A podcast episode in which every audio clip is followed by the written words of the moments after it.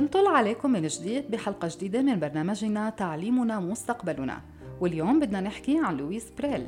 هو شخص عاش في القرن التاسع عشر وهو معروف بأنه مخترع الطريقة المخصصة للأشخاص المكفوفين والضعفاء البصريين للقراءة والكتابة. في السن الثالثة عشر أصيب بحادثة في محل دراسته والتي أدت إلى فقدانه النهائي للبصر.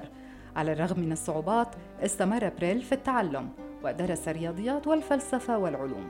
تعتبر قصة حياة بريل ملهمة بشكل خاص لأنه يظهر لنا كيف يمكن للشخص الذي يواجه صعوبات كبيرة أن يتغلب عليها ويحقق إنجازات رائعة. كما أنه يذكرنا بأهمية التعليم في تمكين الأشخاص ومواجهة التحديات وأنه يمكن للتعليم أن يساعد الأشخاص على تحسين حياتهم والوصول إلى أهدافهم وأحلامهم بغض النظر عن الصعوبات.